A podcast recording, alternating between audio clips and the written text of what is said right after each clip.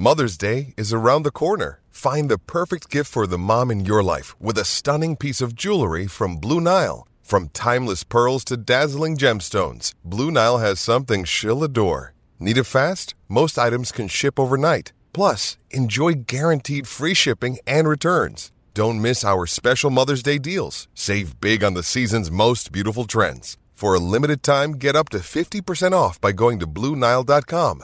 That's BlueNile.com. Another day is here, and you're ready for it. What to wear? Check. Breakfast, lunch, and dinner? Check. Planning for what's next and how to save for it? That's where Bank of America can help. For your financial to dos, Bank of America has experts ready to help get you closer to your goals. Get started at one of our local financial centers or 24-7 in our mobile banking app. Find a location near you at bankofamerica.com slash talk to us. What would you like the power to do? Mobile banking requires downloading the app and is only available for select devices. Message and data rates may apply. Bank of America and a member FDIC. With threats to our nation waiting around every corner, adaptability is more important than ever. When conditions change without notice, quick strategic thinking is crucial. And with obstacles consistently impending, determination is essential in overcoming them. It's this willingness, decisiveness, and resilience that sets Marines apart. With our fighting spirit, we don't just fight battles, we win them. Marines are the constant our nation counts on to fight the unknown. And through adaptable problem solving, we do just that. Learn more at marines.com.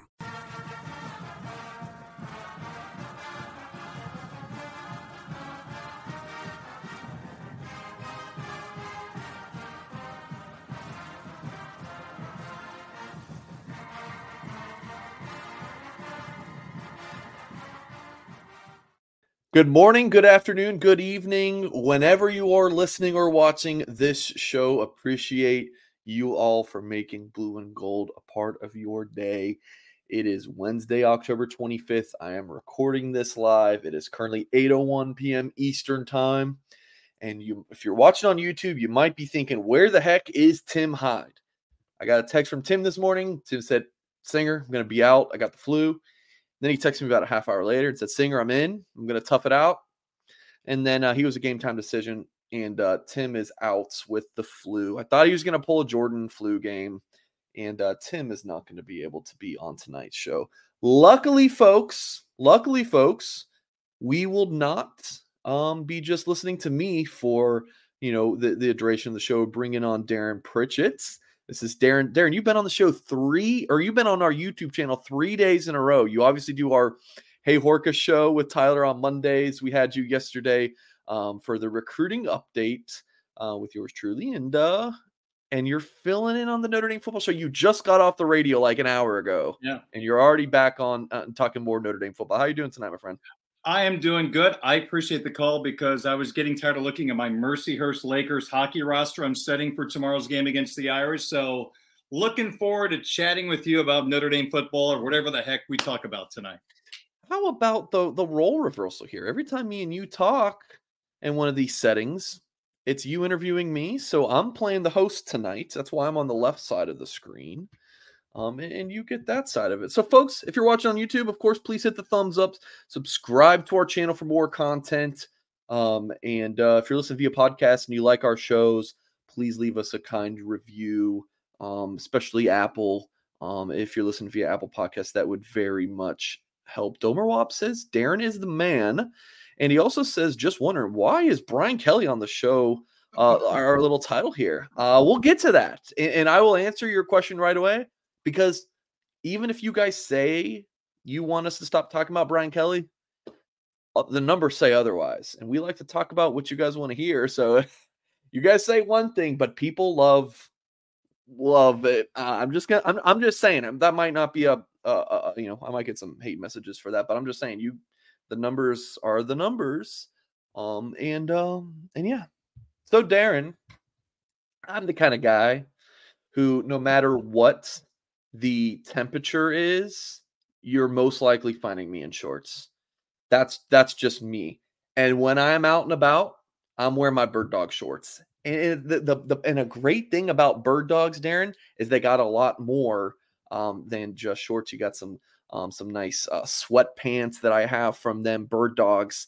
Um, you got slim fit, comfortable, flexible, um, stretchy shorts um, that you can rock Um, and they got really good pants as well. Stuff's all comfortable, fits really well. Um, and, and their polos will improve your wardrobe. I, I might just wear bird dogs inside Notre Dame Stadium um, this weekend as well. Um, so if you guys see me, say, hey, Mike, you're looking good in your bird dogs.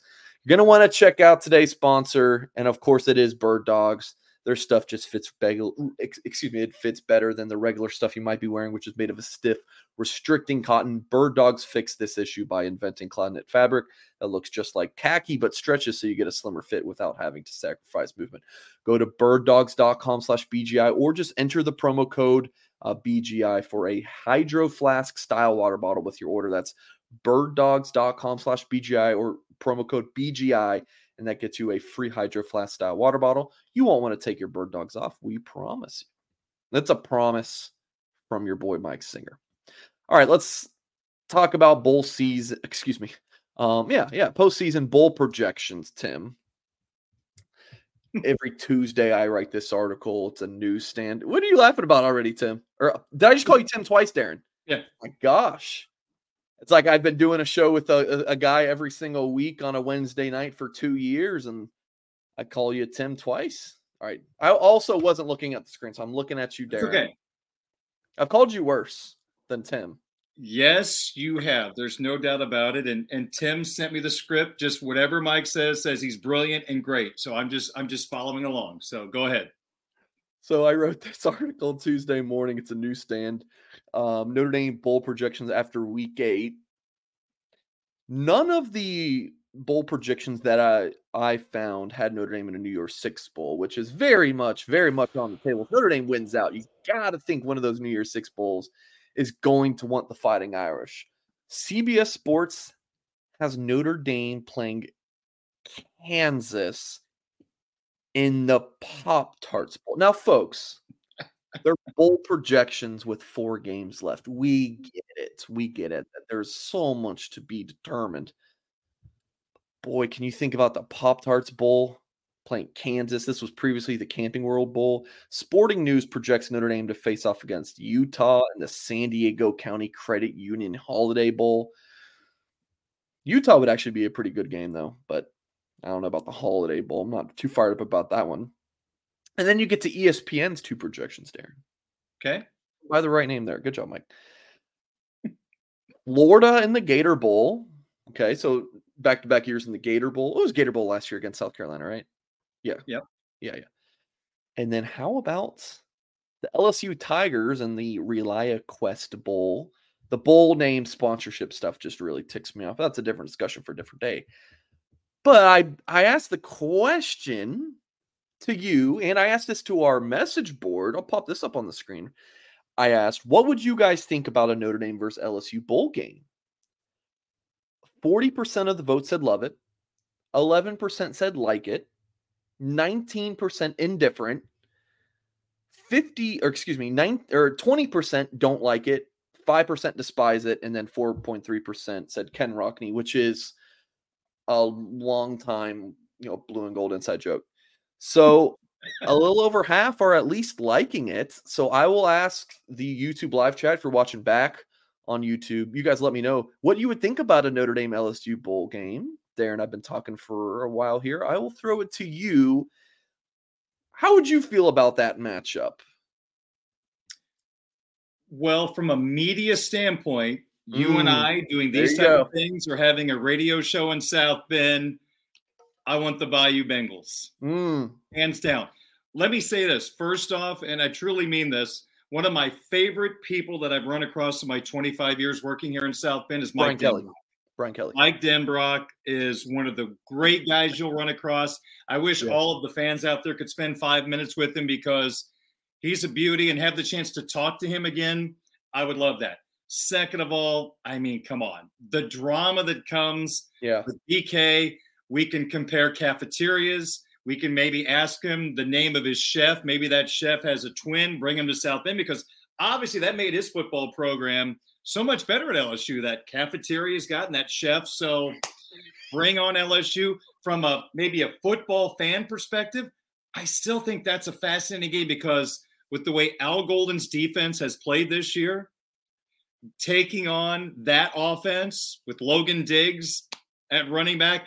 Mike, I, I just think there are some great football drama to build out, even away from BK.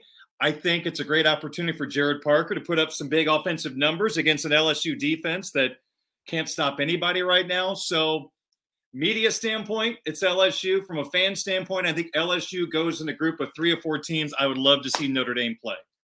So LSU lost the season opener against Florida State 45-24, beat Grambling State 72-10, blew out Mississippi State on the road, beat Arkansas by 3 at home, lost to Ole Miss in a fun shootout on the road, uh, beat Missouri on the road by 10. Missouri's a pretty decent team this year.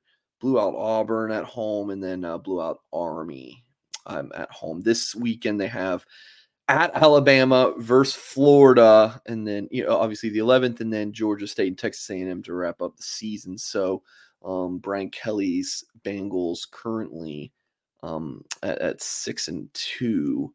Um, do, you, do you think that Tigers, read, yeah, go ahead. The poll you just read, I know I hate to speak for people, but do you think a big reason why a lot of people don't want to see that game is the fact they might lose to LSU? The Absolutely. thought of that. All right, one thing I, I, think when people are like, no, I don't want that. I want an NY6 bowl. And I don't think, it, yes, obviously, folks, New Year's Six bowl is absolutely, yes, we all want a New Year's Six bowl. I'll take New Year's Six.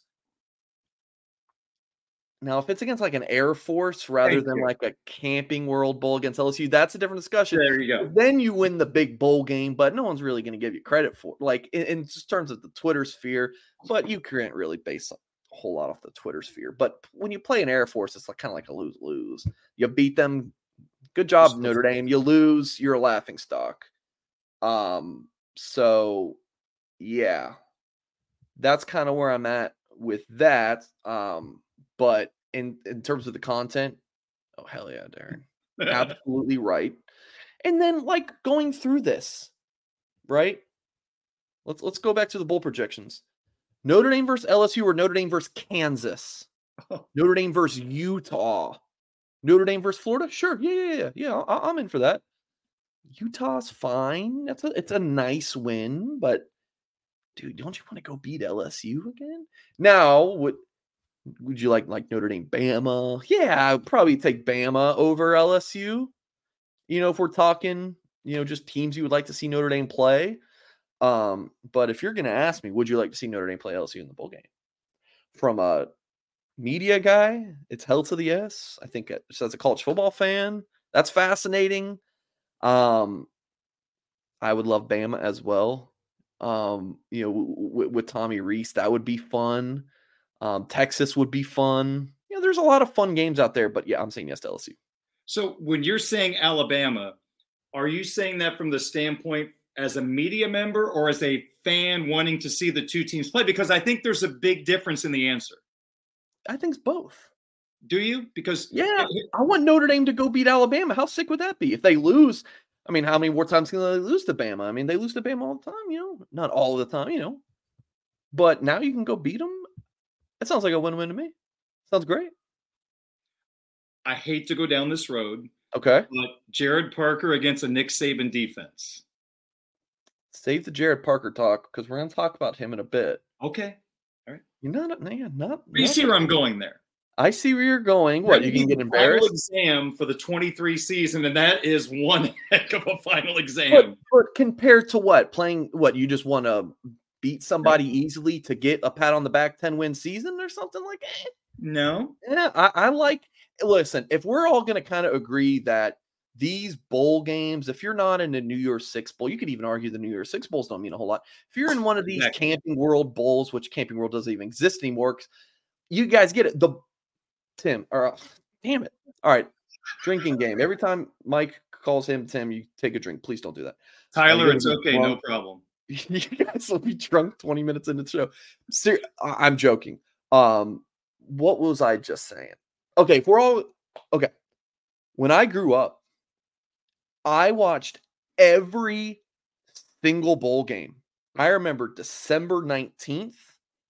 I am watching Utah State in, you know, Tulane. I'm watching every single bowl game. It is life. Now, you know, they just don't get me fired up. I just think that the bowl games aren't what they are. So if you're if Notre Dame's going to play in a a lesser bowl game, might as well just give me the best shot. I don't want no. Yeah, you beat seven and five South Carolina team. Doesn't do anything for me. Um, but that's kind of my point. Like, if you're gonna go, you know, if we're gonna go bowling, play somebody big. Utah is like no. fine, but I, I want, I want SEC. Uh, super chat here. Alex says, "Is ten and two and missing a New Year's Six bowl actually possible?" As Kevin Garnett once said, anything is possible, but I doubt it. I, I think they will. They'll um they would make it.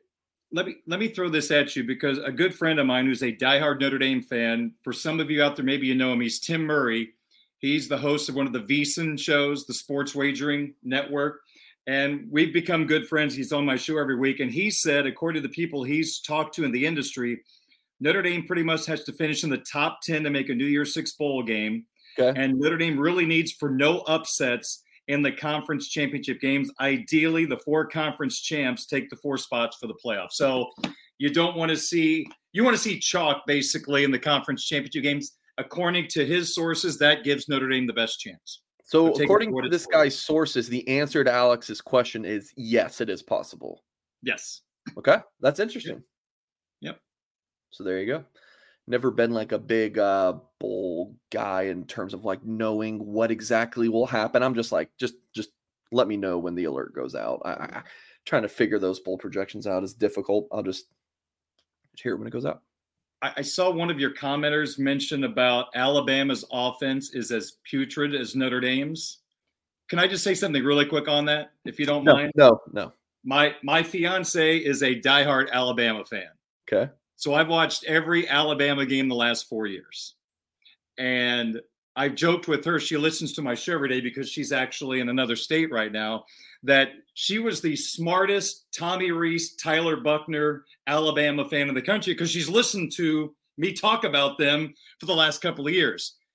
Tommy Rees does not have Sam Hartman at quarterback. Can we start right there? Milroe is not a guy that throws the football well. He throws the deep ball well, but I don't think he sees the field well. So he's dealing with a quarterback that he inherited that doesn't have the abilities of Sam Hartman. The offensive line is a mess. The running game's still pretty good. Now, I'm not saying poor, poor Tommy, because as you know, my they recruit as good as anybody in the country. But I know Tommy takes a lot of garbage down there, and some of it he deserves. He should run Milroe more because that's his number one asset. I wouldn't call Alabama's offense putrid like Notre Dame's because Sam Hartman's a pretty good place to start. Yeah. Yeah. Interesting. Fiance, a diehard Alabama fan. Hmm. She listens to all your shows, though. That's pretty cool. So, yes, she knew everything about Tom Rees. When she found out he was the offensive corner, she did this. Dropped her head. So she so now the rest of the Alabama fan base feels some of our fan base is paying now. so if you are just joining us, or if you haven't done so yet, hit the thumbs up on this video. If you're, uh, you know, I think you just need to be logged in with a Gmail or you make a YouTube account. Um, it really helps support uh, what we're doing here at Blue and Gold. Um, it's for the algorithm, basically, and uh, subscribe, of course, so you don't miss any of our content. That is hundred percent free. Um, so the best thing about my days here lately are waking up and whenever I can, as soon as I can, get on Twitter and just see what new things are going to unfold in the Michigan sign stealing oh. drama.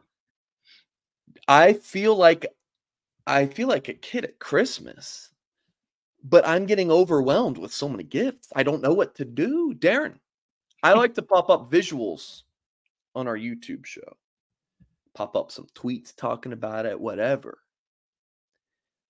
I have nothing to pop up because there's so many things. Every few minutes, there's something new happening with Connor, the sign stealing stallion. I don't know what to pop up on the screen, Darren. I don't. There's, I don't eat like I could read you guys. It's 8 20 p.m. Eastern time. I could read you guys every single thing that's happened.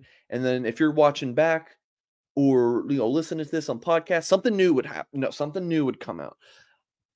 I, I, I listen. I am not loving the Michigan football program. Can I just say that without getting in trouble? I got a big Michigan fan who's a who's a, who's a buddy of mine. Um, you know, and uh, uh, uh yeah, let's just say he doesn't love me right now. so, Dan, what is your reaction to all of this? Where do you land? Because I saw Colin Cowherd. Oh, um, yeah. He's talk about me. this is not a big deal and all that. Like, where do you land on that? You heard Deion Sanders comments, even Matt Rhule at Nebraska. Like, where do you land on on some of that stuff?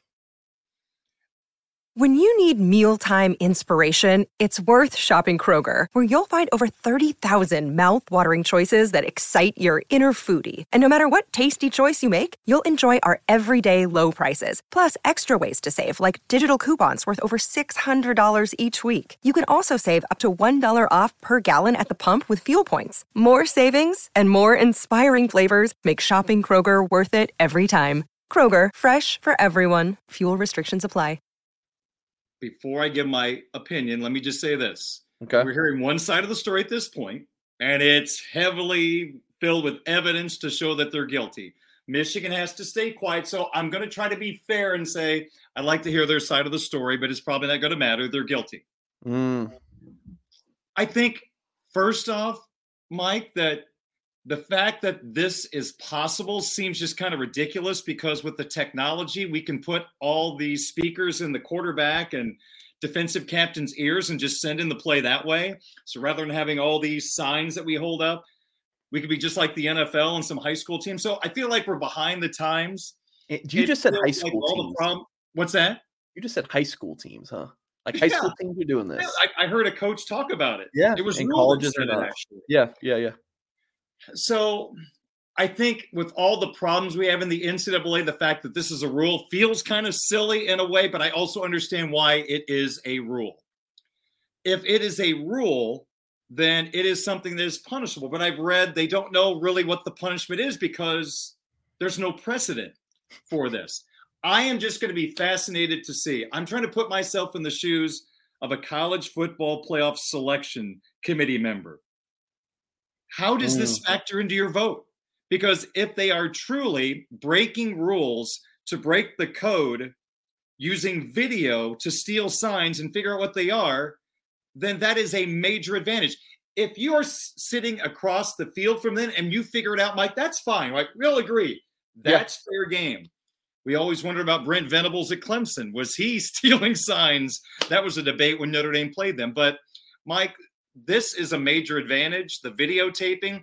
If the if the picture we see is true and not doctored that the stallion guy's play sheet had the the signals of the coach in the ohio state game and we see the video of him talking to the defensive coordinator when ohio state makes a change that's a major major advantage. And I grew up in Big Ten country, grew up an hour and a half from the University of Illinois. So I feel about Michigan the same way every Notre Dame fan does.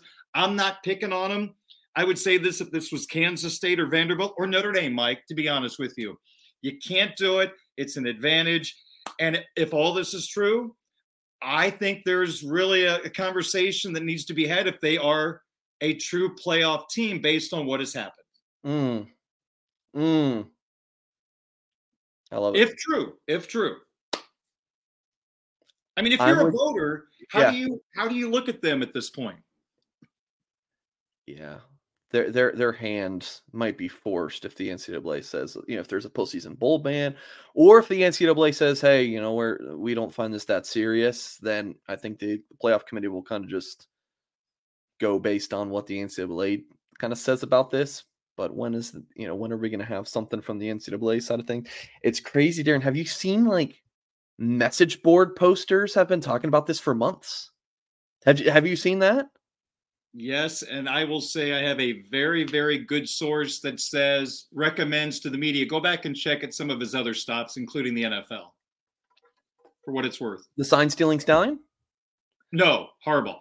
And what? Ooh. I'm just saying Just just what I was told by someone that who knows a lot. So Okay. Okay. we'll see. I agree with you in the it's a it's a it's a big advantage. I don't know why people are saying it's not. Um it just it just is and I understand I think Howard actually kind of explained this well that some of the stuff and like why these rules were implemented was kind of outdated. But the fact of the matter is blatant kind of nasty cheating, man. It it really is. Like what Michigan does, if this stuff is true, and I wholeheartedly believe it is, it is just it's disgusting to me. If this is true, and if it's true, it's been going on for three years. He's 33 and three. Mm. And when they weren't doing it during that COVID season, you remember that COVID season for Michigan? Two and four. Mm. I think it's going to be a heck of a debate. They've got to get this finalized, what they're going to do before we get to December 1st. Because this this is a game changer for a lot of teams the last couple of years. And have they played the competition this year that they really need to do this? No. Oh no, UNLV. Hey, they're a bowl team. So um yeah. and he hasn't lost to Ohio State since this supposedly started. I don't know. I don't know. You know, my favorite thing about this, among among others, is that the sign stealing stallion got suspended with pay. As I posted on our message board, what are they going to spend him without pay? He's the fall guy. You know, I don't think he's some.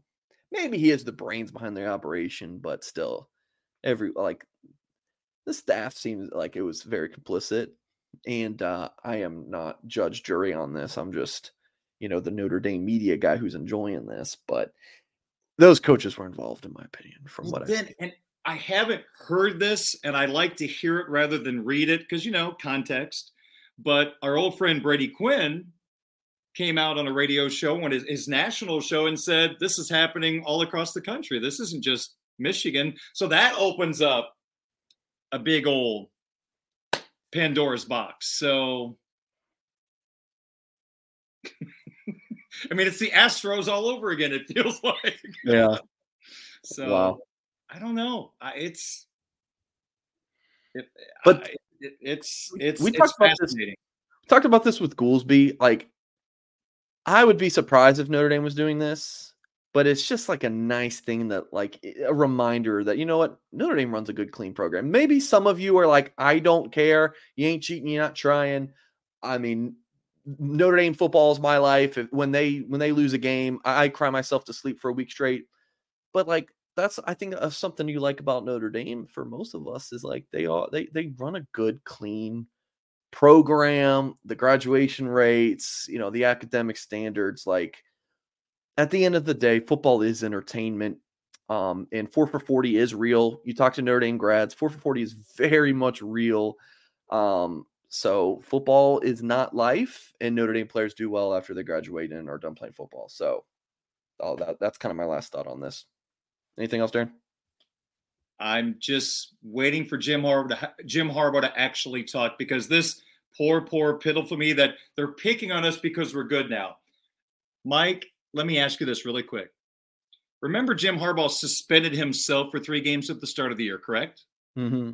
So, Mike Singer, let's say you got accused of something and they told you you can't be on the Notre Dame football show, but you're like, I'm innocent. I did not do it. But you know what? Just because I'll just suspend myself for three game or three shows, even though I'm innocent. Do you suspend yourself if you're innocent, if you're Jim Harbaugh? I don't think so. So they're probably not all just picking on him because they're winning now, right? Mm-mm. Aha. There you go. Just saying. All right. Got an awesome sponsor here. Uh, we're going to hear from Barb Stephenson, who's one of one of our more unique sponsors. Like this is what what she is doing. You're just not going to find elsewhere. Um, so, folks, if you are looking for that perfect holiday gift for the Notre Dame fan in your life or even yourself, Barb Stephenson Art is your premier designation for stunning pen and ink limited edition prints of the University of Notre Dame. of course.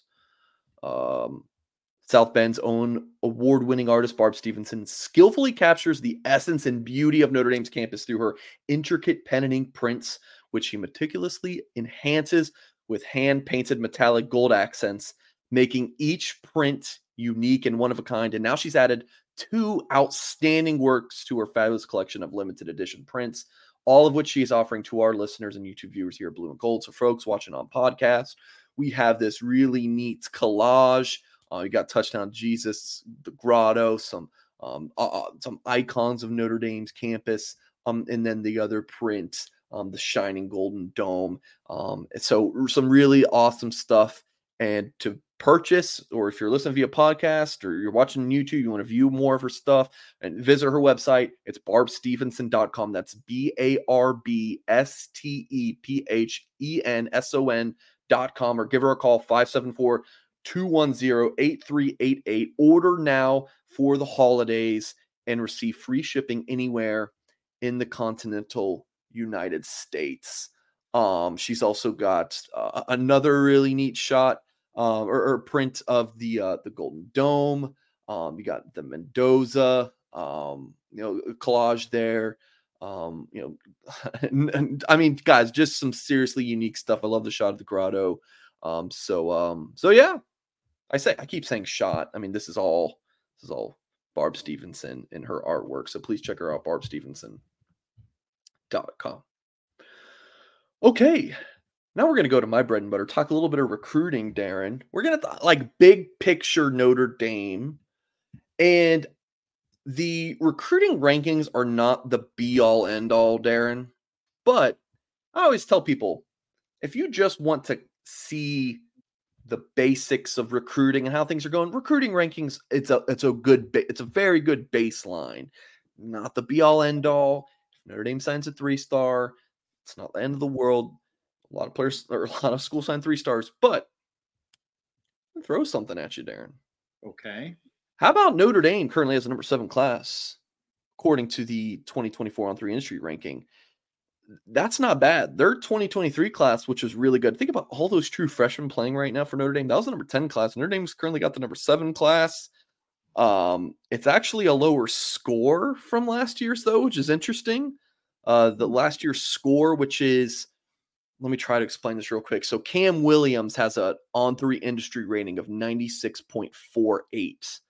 That's you know, you have all the different recruiting websites and their rankings that spits out the the ranking the rating after the industry uh, or, or you know the on three industry formula or whatever. So the the the industry team ranking, what it does is it takes a rolling average of how many commitments a Power Five school the Power Five schools have, which is right now 17. Just just stay with me, Darren. Let me know if I'm not making sense. Okay. So Notre Dame's average rating per recruit of the top 17 is 91.62. Okay it's, it's, it's pretty darn good. That's eh, that's seventh best in the country. That's basically what that means. So last year it was 92.06, which does make you believe if Notre Dame holds at a 91.62, it might be difficult for them to end up in the top 10 just based on where other schools are at. But also that might not be what it is because 2022 class, Notre Dame, um, I think finished number six, and their class score wasn't that great. It was just the the top three schools in the country cleaned house, and her score was so much higher um, that they they just took a bunch of the five star recruits. Um, does that make sense? am I mm-hmm. am I making sense so far, Darren? Okay. Yeah. Okay. So regardless, Notre Dame's currently at number seven in the country. That would be if this holds. Let's just say they sign the number ten class. Three straight years of Notre Dame signing top 10 recruiting classes. That hasn't been done since I believe it's 06 to 08. Um, that's, that's a hot minute. Brian Kelly never did this.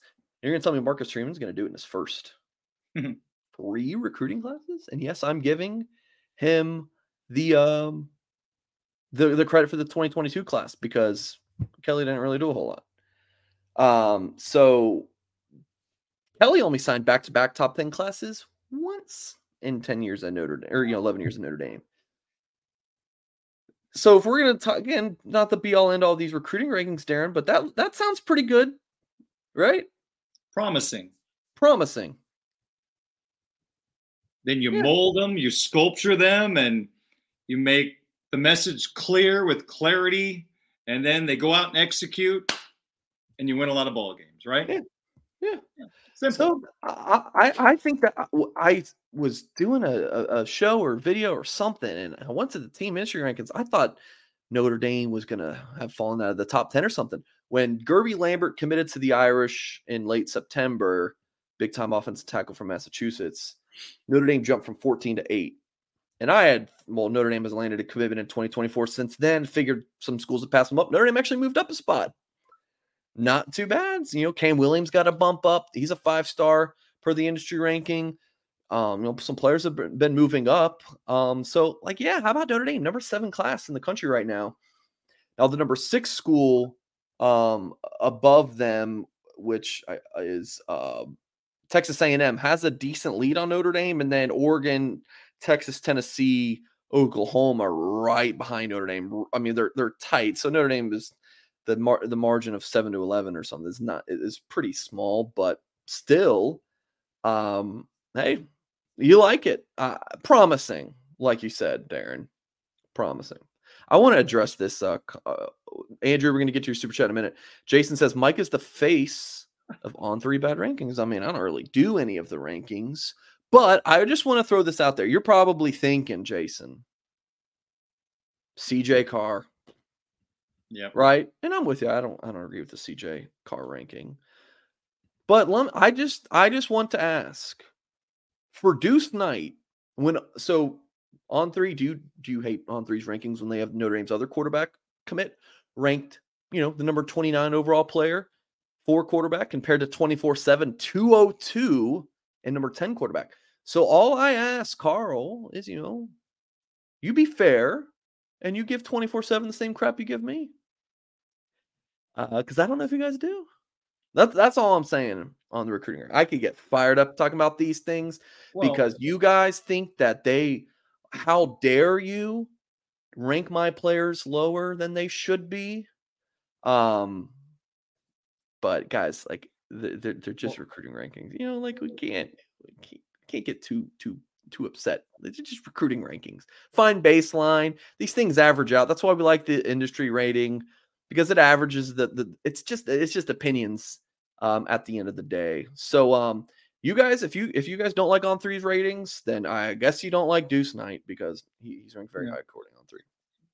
I'm just going to say two things really quick. Number one, I'm not on Mike's payroll. I'm not in his will, but I do know as a fact, since we've worked together for a good number of years, that if there are players that you are following in the recruiting process that are committed to Notre Dame, that you will go to bat and say to the on three top of the line recruiting people, I think you have this wrong, and here is why. And you lay out why you believe that Joe Smith, a three star linebacker, you believe he should be a four star. You will go to bat and see if you can convince them. In fact, what, CVA, is that his initials, the Kingston, linebacker? Kingston, KVA. Yes. Wasn't that one of the guys you said, hey, I think you guys need to reevaluate it? So you do what you can in offering your input.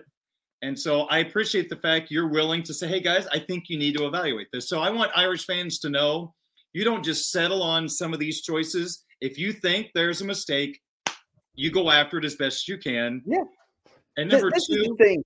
It's like I understand the rankings. I did not see myself get on a rankings discussion. Sorry. Just no, no, it was me. I I I, I queued up the comment. I disagree with a lot of these things as much as you guys do. It's it's just the Andre hates Notre. It's just like you got it.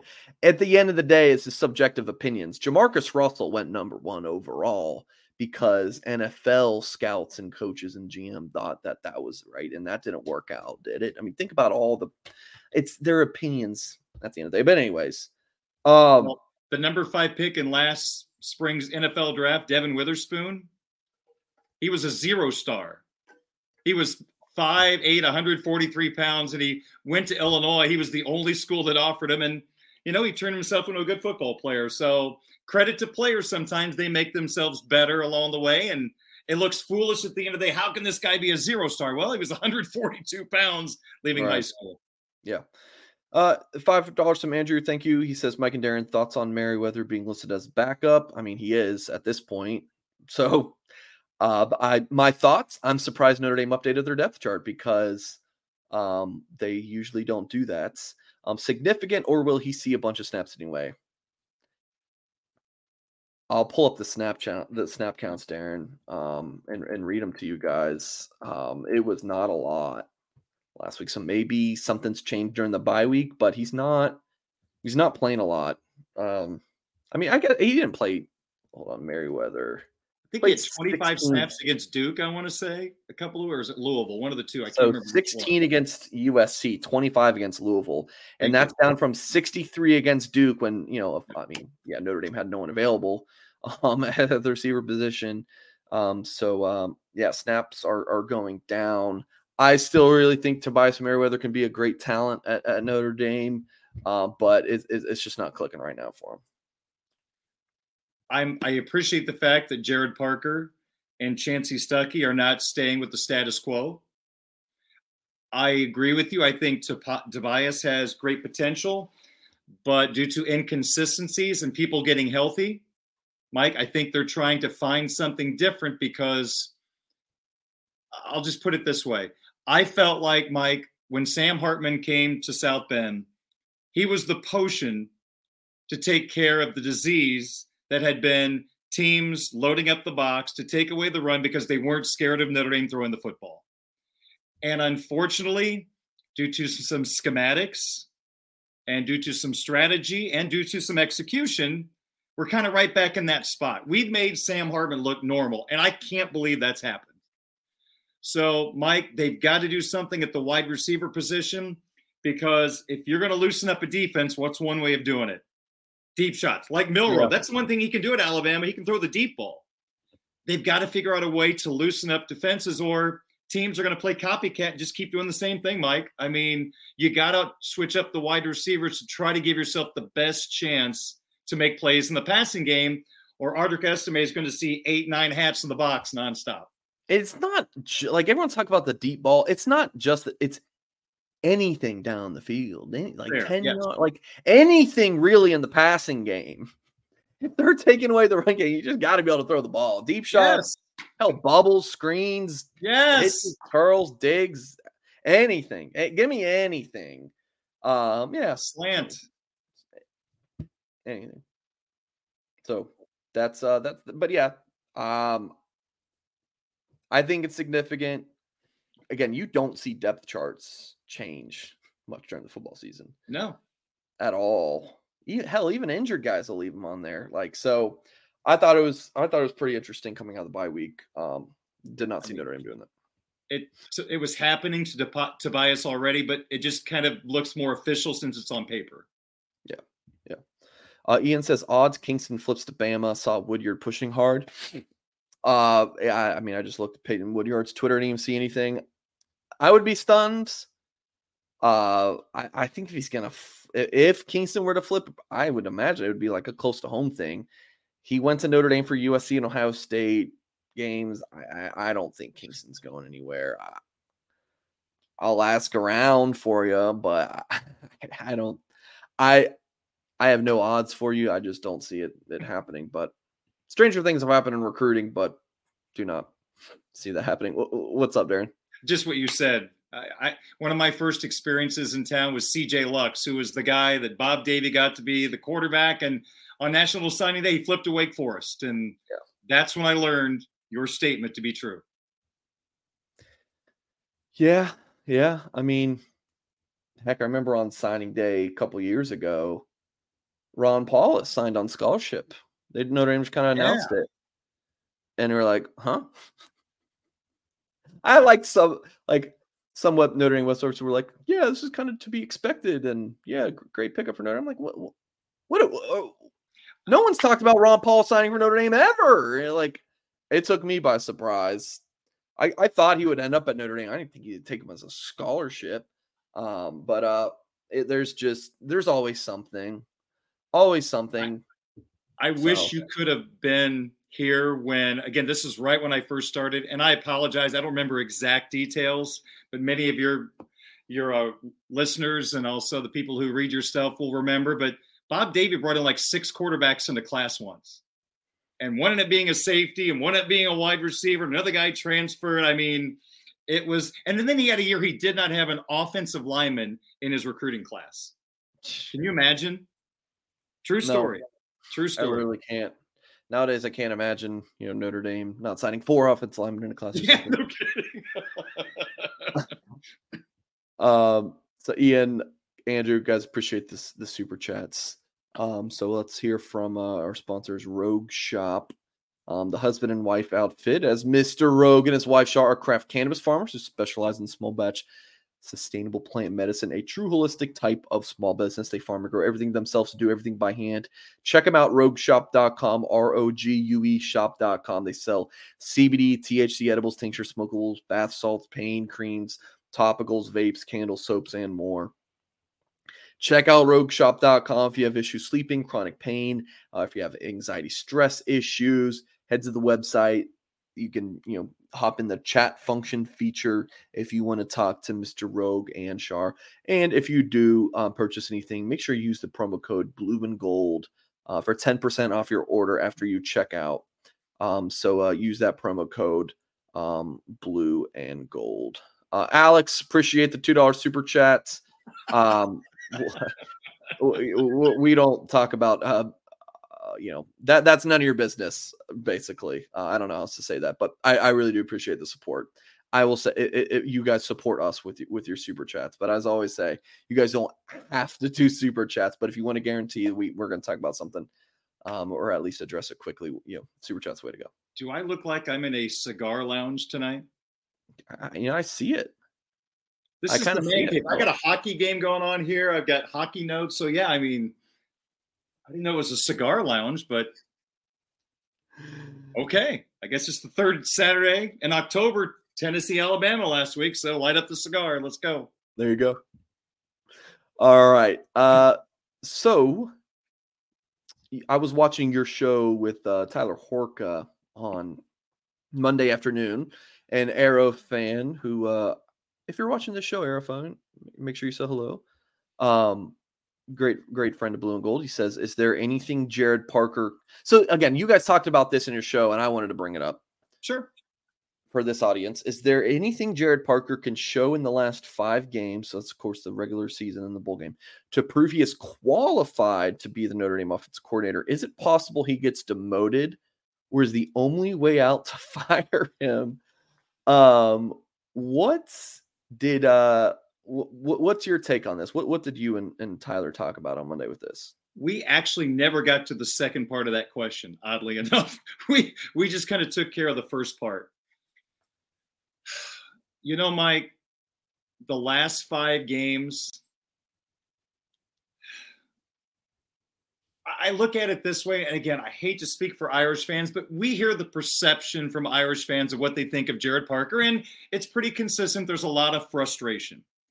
So to me, the next five games, he can earn the trust back of the Irish fans. Because Mike, at the end of the day, here's what I don't want to have happen. This is what I said to Tyler when he talked about this. Notre Dame is at Texas A&M the first game of next year on August the 31st. I do not want on September the 2nd on Hey Horka Monday at 3 Eastern time on that Monday after the game, we're talking about how the offense struggled with whoever is at quarterback You've got a brand new, probably left tackle, probably new starting running backs. It's going to look different. So you're really banking on your offensive coordinator to give your new starters the best chance to not only win a national championship, but that day win that football game. And if we're having a discussion about how the players weren't ready, like we heard against Louisville, or you saw a loaded box and Notre Dame couldn't defeat it, then we should have a conversation about is this the guy that can help them win a national championship? At the end of the day, Mike, that's what this is all about. And I just think the next five games he can prove to Marcus and everybody else he's the guy. He can raise his level of his game because he is learning on the fly. And hopefully, we're not having that discussion I just mentioned after the Texas A&M game because, Mike, isn't it fair to say for a first time offensive coordinator to have a six year starting quarterback is a nice luxury. He, he knows a lot of things and he had Yeah. to learn a lot here. But next year, if it's Steve Angeli or if it's a young quarterback or if it's a grad transfer, you really need that offensive coordinator to be the guy having everybody ready to go. And you just hope that's the case. And I think right now, after that Louisville game, everybody is a little uneasy if that's going to happen against the best competition. Okay. Yeah. Okay. Yeah. Sorry, that was long winded. Yeah. You you look at this like I've been I've been reading this a lot. Like it's a, it's very complicated yet very very simple kind of Yes. answers here. Is there anything Gerad Parker can show in the last five games to prove he is qualified? If I it's, man box. if I say yes, am I like confirming that I don't think he's qualified right now? Because at the end of the day, Marcus Freeman determined he's qualified. Like that's Marcus Freeman hired him. Jack Swarbrick signed off on it, I'm sure. Like that. So Marcus Freeman thinks he's qualified. And that's really all that matters, which is kind of what goes into your second point. Like if Marcus Freeman deems that he's no longer qualified, you know, basically, then he will either get demoted or or he'll get fired. Like that's that's that's just it. Can he like if Notre Dame just goes on a tear and they figure things out the last five games of the season, then he can show that he's maybe the dude for next year. But if it stinks, then you got to think he's on the hot seat. Like I, that's kind of where I'm at with it. Can I take this question and tweak it a bit for you? Okay, go ahead.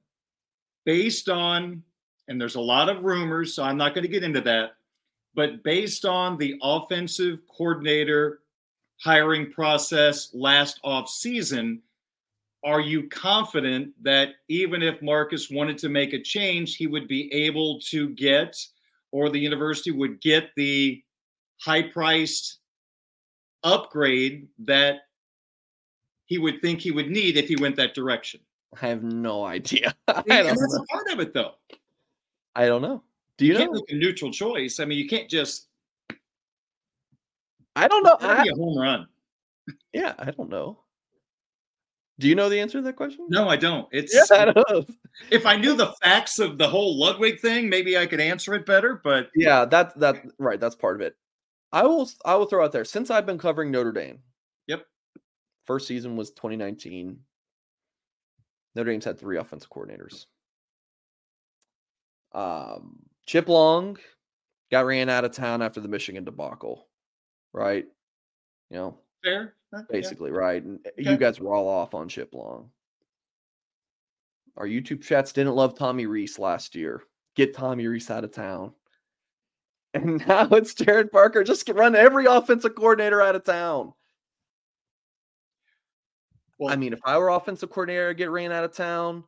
If our Lord and Savior, you know, w- w- was the offensive coordinator, he would get probably get ran out of town. That that's kind of my thing.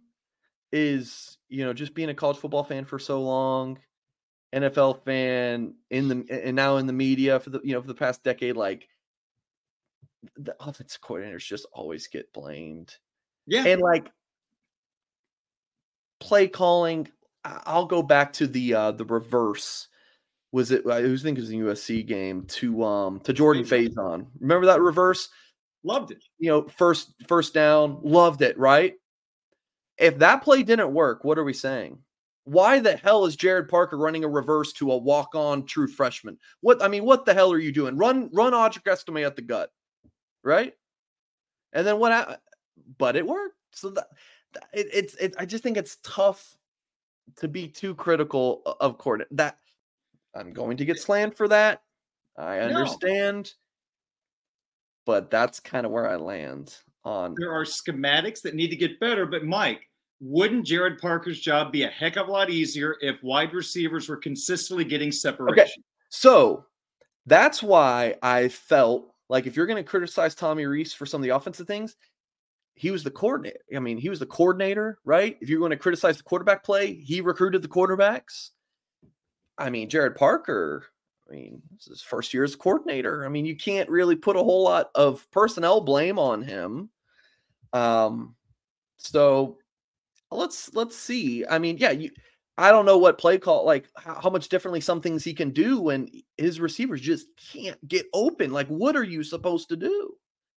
So I'm with you guys. Could he be doing some things better? Absolutely, I'm sure. Um, but I'm not like fire him, get rid of him. I, I mean, I was talking to sources preseason. I remember sitting down and be like, "Hey, what, what do you guys think about Gerad Parker?" And it's like, he's a dude. Like, he's a really good offensive play caller. Like, he's gonna have a great year. Um, and uh, it hasn't been great here lately, but like that's I think it's just like it, it, it's a, it's a tough spot. I, I made this reference, I think maybe with Tyler on my show tonight when we were talking about this, but schematics is something that an offensive coordinator can use to beat, for example, what we're talking about, teams loading the box on on the Irish. And I go back to the Tennessee game this weekend with Milton at quarterback. The offensive coordinator or head coach who calls the plays got their best wide receiver, I think his name is Squirrel White, lined up on the Alabama outside linebacker. And there was no safety help because I think they flushed out that side of the field. So it was the speedy Tennessee guy against the outside linebacker. And who won that battle? It was a, it was a great catch, but it was a touchdown because of schematically the offensive coordinator put his team in a position to beat a weakness of the defense. And that's just a small example of yeah, yeah a veteran play caller who can line up his team in a way that puts the defense in a vulnerable spot. That's also something that can probably grow over time with a coordinator. Uh, yeah, I agree. Like I said, I don't think he's doing a he's doing far from a perfect job, but just like n- knowing college football, like and and like being able to, I like to think have some objectivity and put some of the passion of just fandom away on this subject. Like it's it's it's just hard to be too critical of a coordinator. And your point there, I would argue, and again, that was a very specific example, yeah. that Alabama screwed up more having a, the letting that happen than you know. But okay. that's um, fair. That's anyways. fair. Can I can I leave you with this on this subject? Please. If you get bored one night, could you put this up in one of your chat poll questions that you just you just mentioned at the start of the show? Ask this, knowing what we know about the Ohio State Notre Dame game now. If Tommy Rees was the offensive coordinator that night, does Notre Dame win or is the outcome the same? Just for your misery, I'd love for you to do that.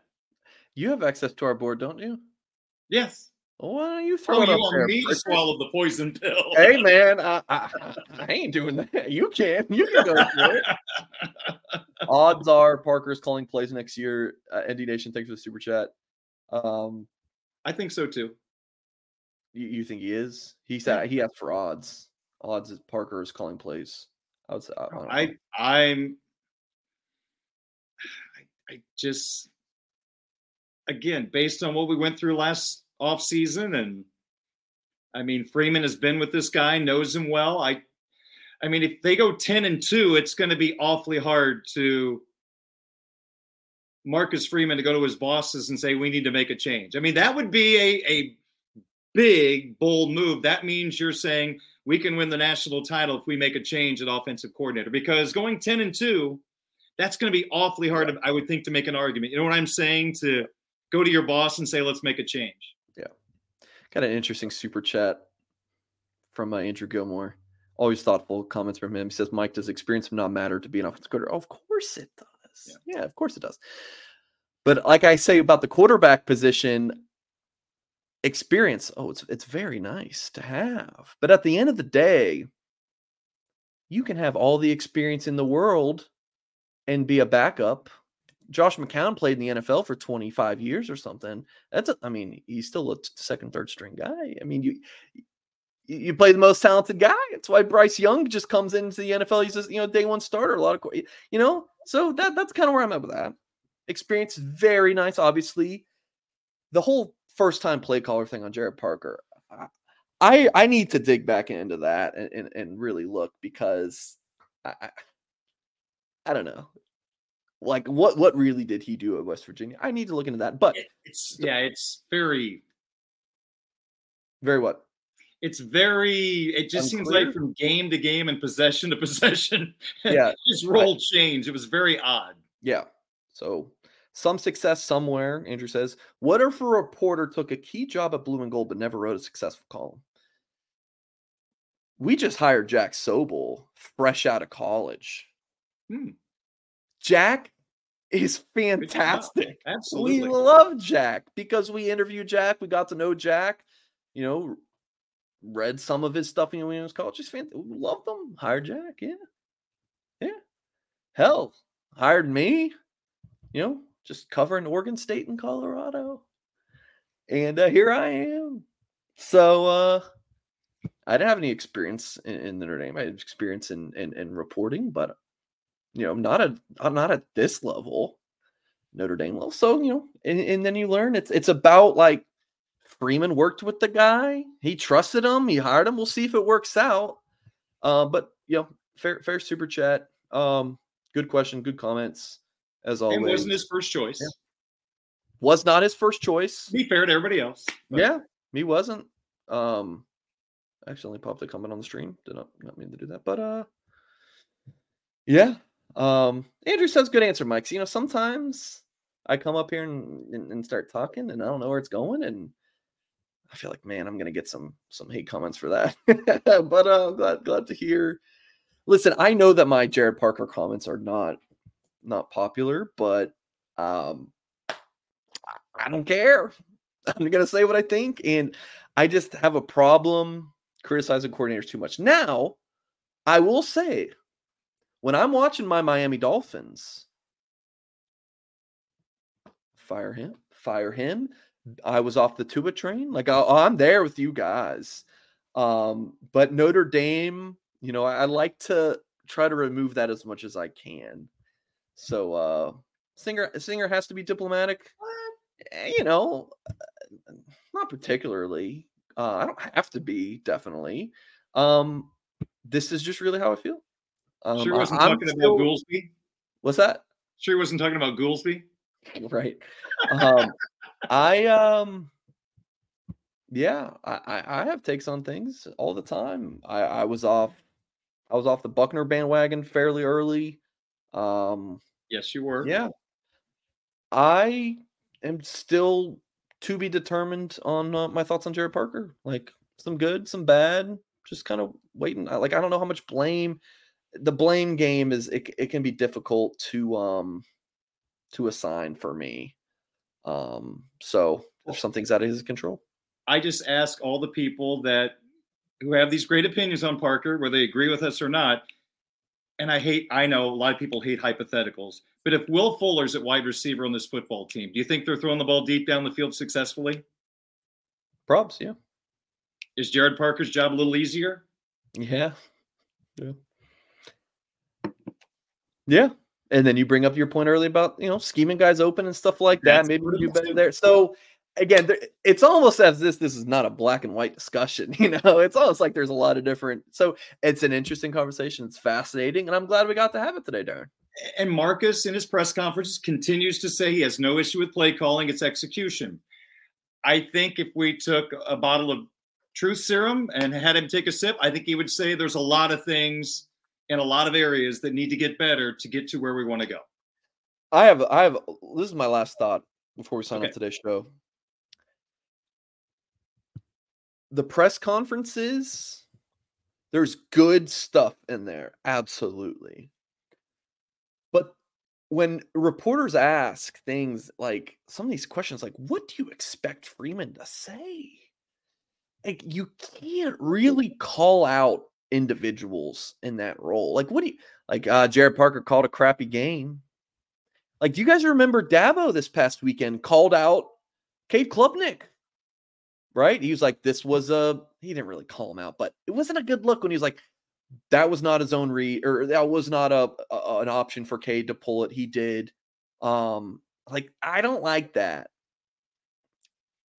Like, uh, you you you just kind of say, uh, you know, we didn't execute it, and you you handle that stuff internally. So maybe Parker, or excuse me, Freeman does have big issues with Parker. Maybe but generally speaking, you know, he's just going to kind of uh, assign blame to a group or himself.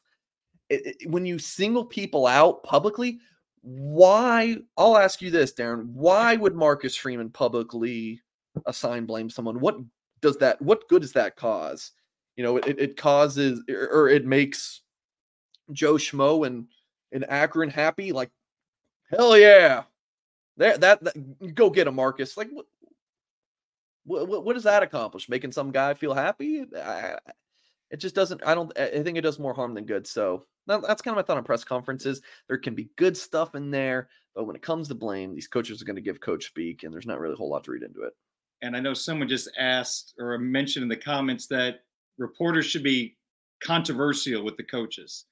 Number one, I'd like for all of you that think that way, grab a microphone, get a media pass, and see if it's as easy as yeah. you think it is. Because if you attack him, put yourself in the coach's shoes. Would you trust that reporter with any type of information down the line? Because your job is to uncover stories from time to time. And let's face it, there are coaches who give info out. And you're probably not going to be one of those individuals that gets any scoops. And plus, you're going to lose the trust of that coach, and you're probably going to affect the rest of the media group who try to ask questions. He's going to get defensive. In fact, I'll, your your guy Tyler Horka, he started Monday's press conference. You've talked about you have no issue with play calling. You went through self scouting. Did you change your mind? I, I'm paraphrasing. I think that's a hell of a question. He gave yeah. him a chance to say, you know what, I reviewed it and I think the play calling needs to be better. I think execution, but no, he stayed with his answer. He felt like things need to be clarified so they execute better. What the heck's wrong with that? I think that's a pretty yeah. good question. Yeah. What is he supposed to say? Marcus, I think you're an idiot for saying that. No, he gave yeah, him a fair chance to answer the question. So what else are you supposed to ask in that spot? Yeah. No, Tyler does a really good job of asking fair questions. Um, like the uh, Tyler was the one who asked Freeman about the 10 man thing after Ohio yeah. State game. That was, that was like 90% sure that was Tyler. Um, so yeah, I mean, you can ask. Uh, the media brings it. They ask good, fair, critical questions. You know, Tim O'Malley isn't he usually asking Freeman about red zone play calling or something? That's why Freeman kind of yeah. turned, turned it on or whatever it was. But when Marcus uh, went for it on fourth down with 10 minutes to go in the Louisville game, down by what 13 points, whatever it was, and he said it was a percentage decision that he made. The media asked him why he did that. So I think yeah, that's a pretty good that? job. What are they supposed to say? Marcus, I think that was a dumb decision. Why'd you do that? No, they asked it diplomatically. You just don't attack coaches. What good does that do, Mike? You're not going to get a good answer. Plus, I just don't think it's the right thing to do. We don't have to all be Russo in New York City, just screaming at the top of our heads and yelling. We don't have to do that. We can have normal conversations. Yeah. Yeah. What else do you want to yell about, Darren? What else? What else is getting you passionate tonight? Oh, gosh, I don't know. How the Cardinals done? yeah, the, yeah. Well, all of our former players are doing great in the World Series, getting ready for the World Series now. But there you go. No, just got hockey Thursday and Friday, and Pittsburgh on Saturday. We can wave at Phil Jurkovec, and you know, have a great day. We didn't even talk about Pitt tonight, so. Steve oh, yeah. man's playing good football. Good for him, man. He was a good, good kid, got his degree, and he had you a great game against Wake Forest. Like, if you're going to transfer out, like C'Bo Flemister is the the, the prototype like get your degree go play football elsewhere yeah and then you have the opposite in phil Jurkovec and what not to do um so yeah leave as an undergrad and talk trash on your way out so